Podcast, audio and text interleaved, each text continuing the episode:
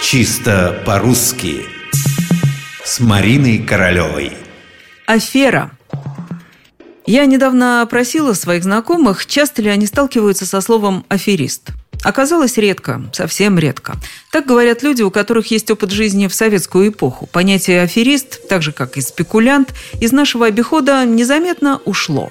Чего никак не скажешь про слово «афера». И тут вот что интересно. Правильное произношение, то есть по словарю «афера», у многих вызывает прям-таки удивление. Гораздо чаще говорят иначе «афера». Объяснить, откуда это произношение взялось, мне сложно, потому что логики в нем, на первый взгляд, нет никакой. Итак, если правильно, то афера. И только афера. По-французски «афер» – это дело. Просто дело, без всяких дополнительных оттенков.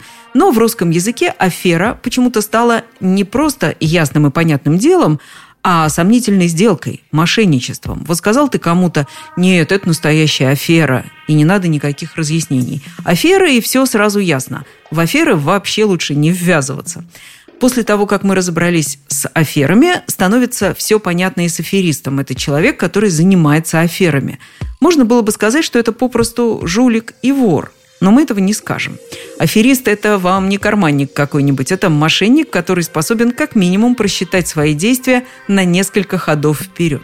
Кстати, во французском языке у слова «аферист» такое же значение, как у нас. Оно даже переводится именно так – «аферист», тот самый аферист, который планирует аферы, осуществляет аферы и потом за эти аферы расплачивается.